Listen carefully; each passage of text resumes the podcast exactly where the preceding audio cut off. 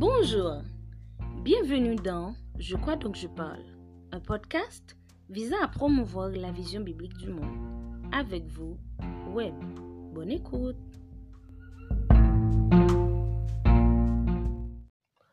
Salut, quel heureux privilège de vous retrouver. Dans cet épisode, je vais parler du combat spirituel. Ah oui, il y a un combat spirituel dans le monde. Un combat spirituel assez rude dans tous les pays, sur tous les continents, partout dans le monde. Il y a un combat spirituel qui s'engage. Donc le sujet qu'on va traiter, c'est le combat spirituel, une vie de victoire. Paul nous dit dans Éphésiens chapitre 6 au verset 11, « Revêtez-vous de toutes les armes de Dieu, afin de pouvoir tenir ferme contre les ruses du diable. » Fin de citation. À Charles s'y raillerait de dire, « Si l'on accepte les Écritures comme révélation de Dieu, et non un simple compte-rendu des pensées de l'homme concernant Dieu, on ne peut nier la réalité de Satan. » Fin de citation. Nous ne luttons pas seulement contre le péché, c'est-à-dire les chrétiens, notamment, mais nous sommes aussi au cœur d'un sérieux combat spirituel. Tant d'enseignements boiteux sont malheureusement transmis sur cette thématique. Avant votre conversion à Jésus, certains vous ont peut-être appris que vous allez vous engager dans une bataille spirituelle, un combat spirituel. Sans doute, cela provoquait en vous une paralysie alimentée par la peur du diable ou de Satan. Ce sentiment de peur est beaucoup plus accentué chez ceux qui ont été élevés dans une culture animiste, dans le vaudou, l'islam et certaines religions orientales. D'après les réflexions du grand apologète du XXe siècle, C.S. Lewis, le diable, dans sa ruse, aime deux choses. D'une part, il aime quand on ignore son existence ou quand on ne lui accorde pas de l'importance. En l'ignorant de manière très subtile, il dérobe, égorge et détruit. D'autre part, il aime quand on lui accorde beaucoup d'importance, même trop d'importance. En ayant cette attitude envers lui, il devient une vraie superstar. Donc, nous ne devons pas minimiser l'importance du diable ni lui accorder une importance qu'il n'a pas vraiment.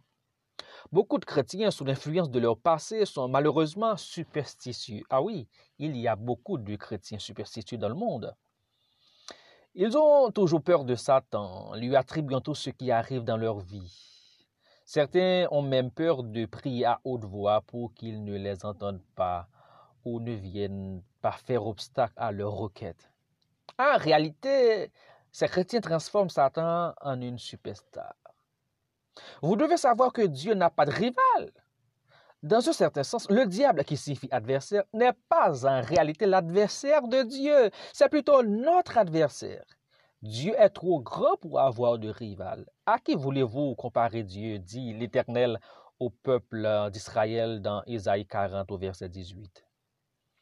Étant devenu enfant de Dieu, vous êtes désormais dans le camp du grand gagnant de tous les temps. Le diable est à prendre très au sérieux, mais sans jamais avoir peur de lui. Ça, c'est important. Ne lui donnez pas la place qu'il n'a pas, mais qu'il aimerait bien qu'on lui donne. La victoire de Jésus-Christ sur lui, sur Satan, à la croix, est parfaite et absolue.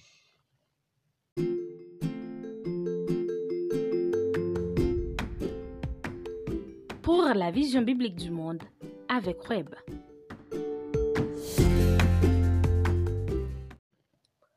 La réalité du combat spirituel. Le combat spirituel est bien réel. Tous les chrétiens en font l'expérience au quotidien. Même Jésus a été confronté dès le début de sa mission sur terre à la puissance de l'ennemi. Ses parents ont fui en Égypte avec lui pour échapper au glaive criminel du roi Hérode, commandité par le diable lui-même. Ce dernier était tout feu, tout flamme pour essayer de contrecarrer le plan de Dieu. Tout au cours de son ministère, Jésus n'a cessé de faire face à de sérieuses luttes spirituelles. Quand ce n'était pas des attaques faites contre lui personnellement, c'était contre des gens de son entourage ou rencontrés sur son chemin de tout âge qui étaient torturés et opprimés par des forces démoniaques. Aucun chrétien n'échappe au combat spirituel. Voilà pourquoi Paul a écrit aux Corinthiens en ces termes.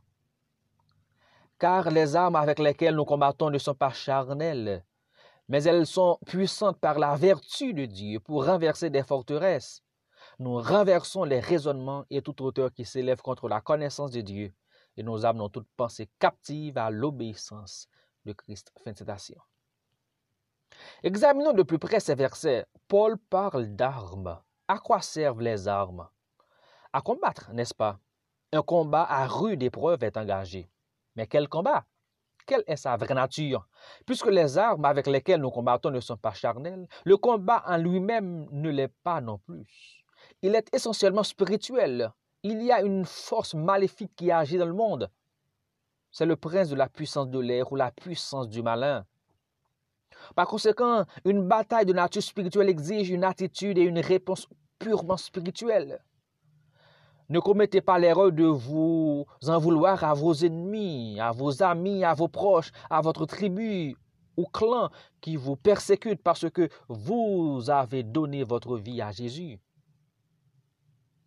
Paul dit que les armes que nous avons à notre disposition sont puissantes. En d'autres termes, nous avons des ressources suffisantes et nécessaires pour être triomphants et plus que vainqueurs. Ce n'est pas une bataille perdue d'avance. Jésus, notre divin maître, en a fait l'expérience. Il en est sorti victorieux. Mais à quoi servent ces armes? D'abord, les armes spirituelles que nous tenons sont efficaces pour renverser des forteresses. Une forteresse est une citadelle, une tour forte dans laquelle les combattants peuvent s'y abriter.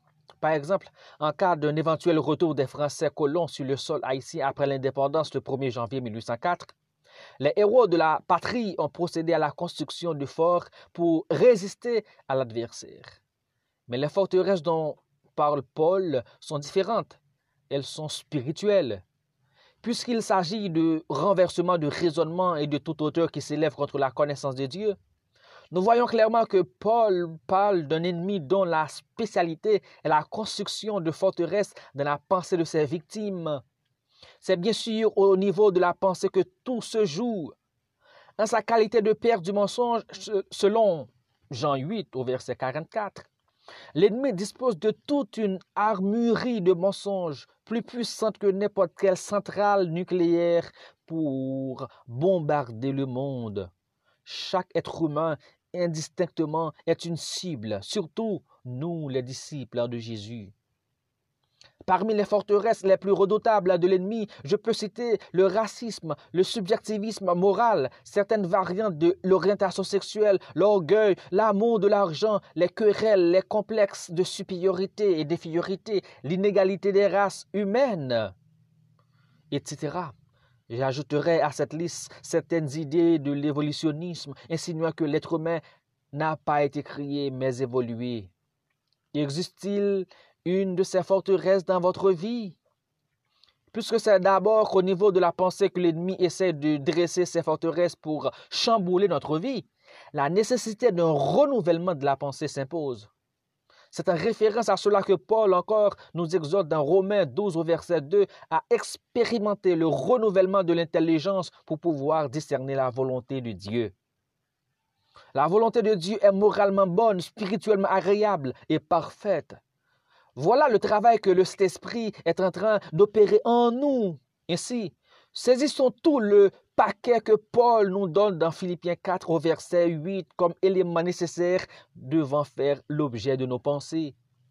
Par-dessus tout, face aux forteresses du malin, Paul affirme qu'il y a une autre forteresse, de loin plus puissante et efficace pour les renverser. C'est la puissance de Dieu.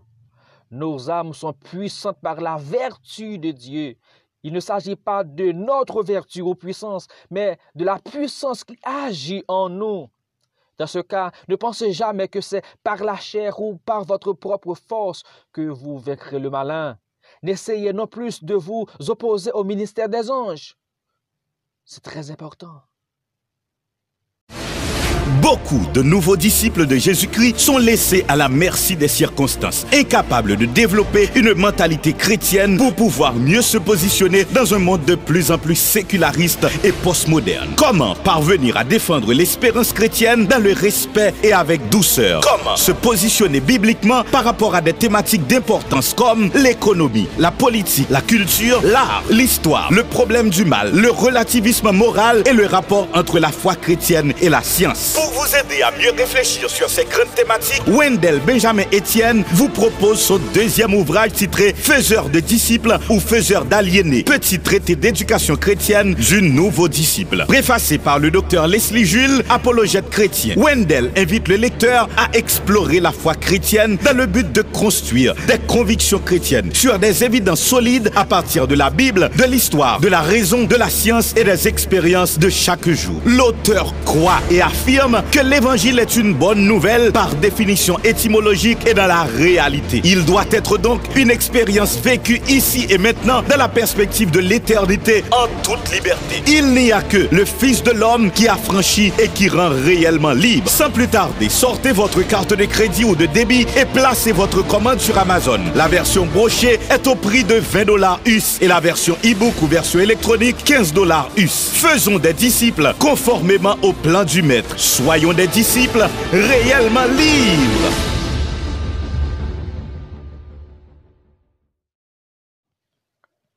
Puisé en Christ, Paul, prisonnier de son état à cause de Christ, au moment de la rédaction d'Éphésiens, nous exhorte d'abord à nous fortifier dans le Seigneur. Il est la source de notre force, le Seigneur. Sans lui, expérimenter au combat, aucune victoire n'est possible. C'est en lui que vous devez puiser toute votre force. Allez-vous choisir d'avoir confiance en vous-même, perdant, ou en Jésus, celui qui a tout mis sous ses pieds? La force de Jésus n'est jamais épuisée. Paul poursuit pour dire qu'il s'agit de toutes les armes de Dieu. Ce n'est pas sans raison que cette expression est mentionnée deux fois dans la même péricope. Ce ne sont pas des armes fabriquées par aucune industrie au monde, voire par votre génie. Plus vous vous revêtez des armes humaines ou de vos propres armes pour vaincre Satan, comme Saül l'a proposé à David, plus vous vous sentirez lourd et totalement incapable de lutter. Mais plus il s'agit des armes de Dieu, plus vous ne sentirez aucun fardeau et embarras. Nous devons nous revêtir des armes de Dieu parce que nous luttons contre les dominations, les autorités, les princes de ce monde de ténèbres et les esprits méchants dans les lieux célestes. Toutes ces expressions devraient susciter notre curiosité sur les réalités spirituelles de notre monde. Mais ne vous effrayez pas par la taille de l'adversaire. Un tel arsenal nous laisse comprendre que l'ennemi que nous avons en face est très influent dans le monde. Il influence l'art, le sport, la politique, les villes, l'économie, la religion, les affaires, les systèmes éducatifs, etc. Ces puissances sont parfois sans pour autant être omniprésentes. Elles sont foncièrement méchantes, même s'ils font preuve de gentillesse pour séduire les humains. Elles sont même dans les lieux célestes. C'est bien dommage que beaucoup de gens jouent avec un tel adversaire. Certains vont jusqu'à dire que Satan surpasse Jésus parce qu'il est mis en vedette dans plus de 800 films. Ils ignorent totalement ses desseins. Résister dans les mauvais jours. Étant revêtus des armes de Dieu, nous pourrons résister dans le mauvais jour et tenir ferme après avoir tout surmonté. Le monde connaît des jours difficiles, extrêmement mauvais et périlleux. En tant que disciples de Jésus, nous devons être conscients d'une telle réalité. Nous vivons dans un monde déchu. Au XXIe siècle, aucun des éléments caractérisant les temps difficiles qu'évoquait Paul au 1er siècle n'est plus d'actualité. Au contraire, il s'intensifie. J'en fais mention d'un seul dans cette section, l'amour du plaisir. Nous vivons carrément dans une culture de plaisir. Le plaisir devenu objet de culte est dénaturé au détriment d'une jeunesse avide de repères moraux et spirituels capable d'étancher sa soif spirituelle agonisante. Mais en Christ, nous trouvons le bonheur. Nous avons de la réjouissance, de la joie et de la paix parce que nous trouvons tout notre plaisir en lui. Le véritable plaisir est en lui, en Dieu, parce que nous avons été créés pour lui. Vous n'êtes pas sauvés pour être toujours triste, morose et pour avoir en horreur tout ce qui est beau. Le problème, c'est le fait d'aimer le plaisir plus que Dieu. C'est ça la définition de l'idolâtrie, échanger la gloire de Dieu contre quelqu'un ou quelque chose. Le travail de l'ennemi est de vous enfuir dans une vague de plaisir qui va jusqu'à essayer de détrôner Dieu. C'est l'un des aspects du combat spirituel qu'il faut prendre très au sérieux.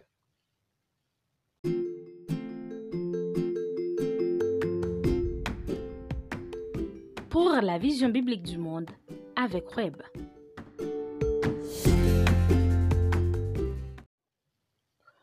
L'armure spirituelle du disciple. N'oubliez jamais qu'aucune des armes faisant partie de l'armure spirituelle n'est nôtre. Ce sont des armes de Dieu. Paul en a énuméré 6. Et je vais vous présenter 5 de ces armes. Et je vous invite à auditionner l'épisode sur la vérité, car la vérité, c'est la 6e arme. Donc, je vous présente 5 de ces armes spirituelles. D'abord, la cuirasse de la justice. La cuirasse joue un grand rôle défensif dans l'armure d'un soldat. Il s'agit d'une armure de fer qui recouvre le buste ou un blindage qui protège un navire, un char d'assaut. Dans un langage plus moderne, c'est aussi un gilet pare-balles. Quand Dieu vous revêt de cet outil important, votre cœur est bien protégé contre les traits enflammés du malin. Selon Paul, c'est dans l'Évangile, puissance de Dieu pour le salut de quiconque croit, qu'est révélée la justice de Dieu. Dieu étant absolument saint, déclare et rend tout disciple de Jésus juste. Vous êtes revêtus de l'homme nouveau. Par conséquent, vous êtes appelés à marcher dans la droiture. Faites tout ce que vous faites selon la justice. Sinon, vous finirez par vous faire avoir par la culture de corruption, de magouille et d'injustice qui gangrène notre monde.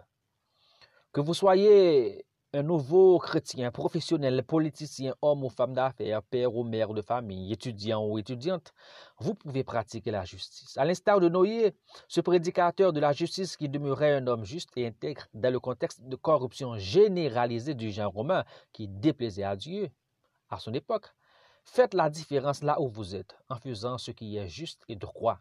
Oui, cet homme marchait avec Dieu dans son temps. Ce que l'Éternel attend de toi, c'est que tu pratiques la justice. Le zèle que donne l'évangile de paix. Généralement, l'une des caractéristiques de toute personne née de nouveau est le zèle, la fougue. C'est comme le moteur neuf d'une voiture. Revêtu de ses chaussures, aucune montagne n'est trop élevée, aucune distance n'est trop lointaine et aucun sacrifice ou risque n'est trop grand à prendre. Il est tellement admirable de rencontrer un chrétien zélé et passionné de Jésus et de sa mission. Qu'ils sont beaux les pieds de ceux qui annoncent la paix, de ceux qui annoncent de bonnes nouvelles. Selon Romains 10, 15. Dans ma vie, j'ai rencontré ce genre de disciples de Jésus. J'ai en mémoire un voyage que j'ai effectué en été 2016 en provenance de Colorado, aux États-Unis, à Saltillo, au Mexique, en compagnie d'un groupe de jeunes étudiants américains. Nous avons rendu visite à Christo Vive, un ministère incroyable consacré aux marginalisés, aux anciens drogues et aux rejetés de toutes catégories. Je me suis entretenu avec de jeunes garçons et de jeunes filles fous de Jésus. J'étais suspendu aux lèvres d'un de ces jeunes disciples qui me regardait droit dans les yeux me disant « L'amour de Christ m'a capturé ». Si vous êtes enflammé pour Jésus, je prie que cette flamme ne s'éteigne point. Car Dieu déteste l'attitude de tiédeur de tout disciple. Notez que Paul parle du zèle que donne l'évangile de paix. En d'autres termes, si votre zèle n'est pas motivé par l'évangile de paix, il peut constituer un élément extrêmement dangereux pour la communauté des disciples et la société en général. Voilà l'une des raisons majeures qui m'a motivé à vous parler. Tous ceux ayant du zèle n'ont pas tous à leurs pieds les chaussures que donne l'évangile de paix. Paul, du nom de Saul avant sa conversion, avait à ses pieds des chaussures qui lui donnaient du zèle. Mais c'étaient des chaussures judaïques amères qui ne pouvaient reconnaître le Messie. Il s'est mis à saboter la mission de celui qu'il prétendait défendre. Dans les actes, un des cas me préoccupe de manière particulière. C'est Simon, ancien superstar dans l'art magique de la ville de Samarie qui, sous le ministère de Philippe, donnait sa vie à Jésus. Il s'est fait baptiser par la suite.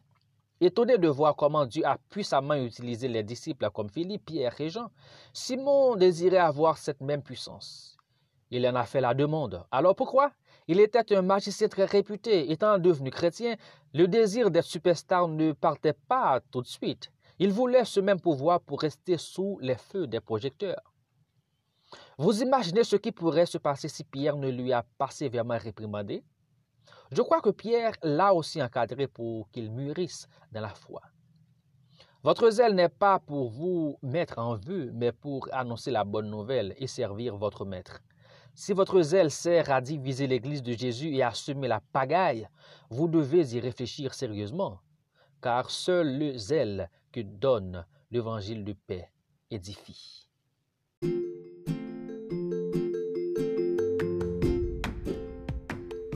Pour la vision biblique du monde, avec Web.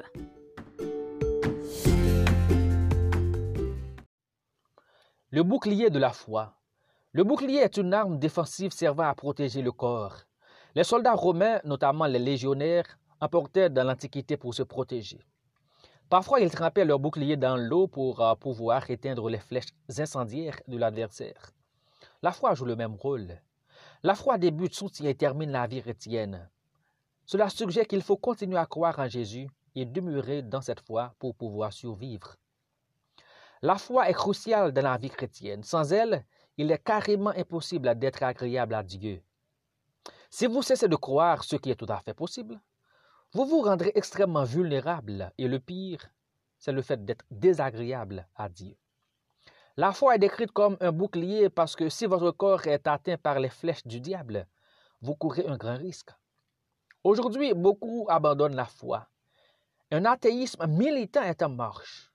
Des anciens chrétiens qui prêchaient autrefois l'Évangile sur des campus universitaires aux États-Unis sont allés jusqu'à créer un site Internet sous le nom de Losing My Religion pour traquer les chrétiens et exposer les raisons pour lesquelles ils ne sont plus chrétiens. Alors, leur site, c'est Perdre ma religion en français. L'ennemi met sur la table beaucoup de subterfuges pour essayer d'anéantir la foi chrétienne. Jésus, en sa qualité de prophète, a posé une question valant la peine d'y réfléchir sérieusement aujourd'hui. Mais quand le Fils de l'homme viendra, trouvera-t-il la foi sur terre? Des doutes non méthodiques, de nature rebelle contre Dieu, inondent-ils votre cœur? Tiendrez-vous bon jusqu'à la fin? Continuerez-vous à croire en Jésus quoi qu'il advienne? En fait, continuerez-vous à collaborer avec lui jusqu'au bout? Le casque du salut. Le soldat porte un casque pour protéger sa tête contre les blessures mortelles. La métaphore du casque pour parler du salut nous indique qu'en tant que soldats, nous devons protéger aussi nos têtes. Protéger notre tête signifie que nous devons faire beaucoup attention à ce qui alimente nos pensées et tout ce que nous consommons comme information. Nous sommes sans cesse bombardés par toute espèce de messages, que ce soit dans les médias et les réseaux sociaux. Ils nous présentent tous le miroir d'un monde fou et en décomposition accélérée. C'est incroyable ce qui se passe aujourd'hui. Vous pouvez faire le constat de par vous-même. Jamais on n'aurait pensé que l'être humain pouvait tomber si bas et aller si loin. Lui qui a été fait si peu inférieur à Dieu, avec le pouvoir de dominer sur toutes les œuvres des mains du Créateur, selon Psaume 8. Comme disciples de Jésus, nous devons filtrer tout ce qui entre dans nos pensées. N'oubliez pas que l'ennemi travaille de manière très subtile. À notre salut s'attache une si grande espérance. C'est pourquoi Paul parle plus loin de l'espérance du salut comme casque.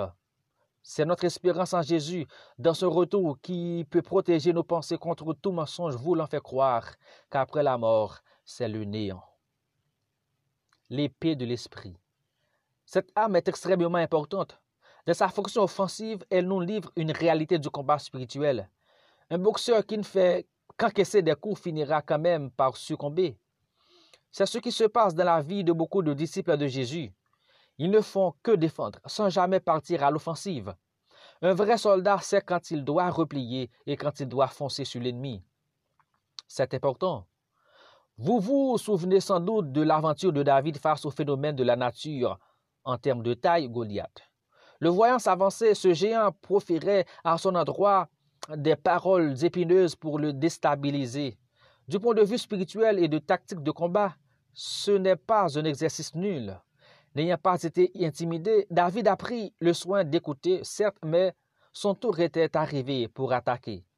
En réalité, David commençait déjà à terrasser Goliath, non pas avec le javelot qu'il avait en sa possession, mais avec sa force d'attaque résumée ainsi. « Tu marches contre moi avec l'épée, la lance et le javelot, et moi je marche contre toi au nom de l'Éternel des armées, du Dieu de l'armée d'Israël, que tu as insulté. » Fin de citation. Avec quoi répondez-vous à l'ennemi? Est-ce que vous attaquez ou vous ne faites que vous défendre contre les traits enflammés du malin? L'épée de l'esprit est la parole de Dieu. Elle est de loin plus efficace et vivante qu'une épée à double tranchant. En matière de sécurité internationale, le test d'une arme est important pour attester son efficacité. Ce n'est pas pour rien que le leader nord-coréen, Kim Jong-un, ne cesse de tester les armes combien dangereuses qu'il a à sa possession, même en pleine crise de coronavirus.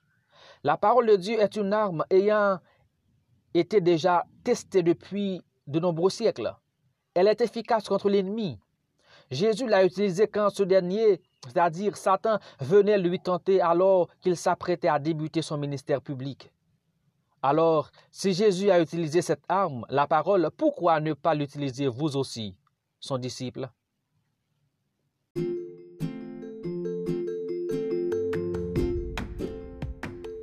Pour la vision biblique du monde, avec Web.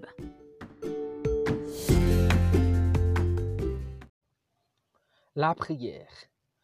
Pour couronner le tout, faites en tout temps par l'Esprit toutes sortes de prières et de supplications. Veillez à cela avec une entière persévérance et priez pour tous les saints. Selon Paul dans Éphésiens 6 au verset 18. Dieu n'exige pas de ses disciples aucune heure particulière de prière, comme le font par exemple les musulmans. C'est pour éviter une habitude de prière sans substantier par obligation traditionnelle. La règle est de prier sans cesse, où que vous soyez et quoi que vous fassiez. N'importe quelle prière vaut mieux que l'absence de prière. Le Saint-Esprit joue un rôle important dans nos prières. Il nous aide dans nos faiblesses et intercède pour nous par des soupirs inexprimables. Selon Romains 8 au verset 26. Il nous inspire et incite à prier. Le Saint-Esprit, il pénètre les profondeurs de Dieu. Faites toutes sortes de prières. Variez-les. 3 dimensions sont associées à ce point. Cherchez, demandez, frappez. Demandez et l'on vous donnera. Cherchez et vous trouverez. Frappez et l'on vous ouvrira. Car quiconque demande reçoit. Celui qui cherche trouve et l'on ouvre à celui qui frappe. Selon Matthieu 7, les versets 7 et 8.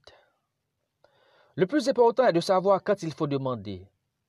Ce que n'importe qui peut faire. Chercher ce qui suppose qu'on sait ce qu'on veut vraiment et frapper ce qui suggère une certaine autorité, de la pertinence et de la persévérance.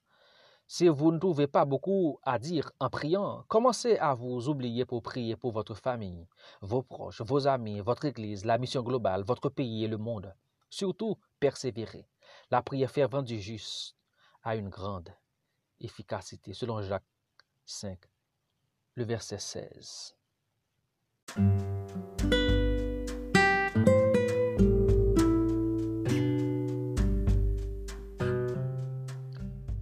En somme, nous sommes enrôlés dans l'armée de Jésus-Christ.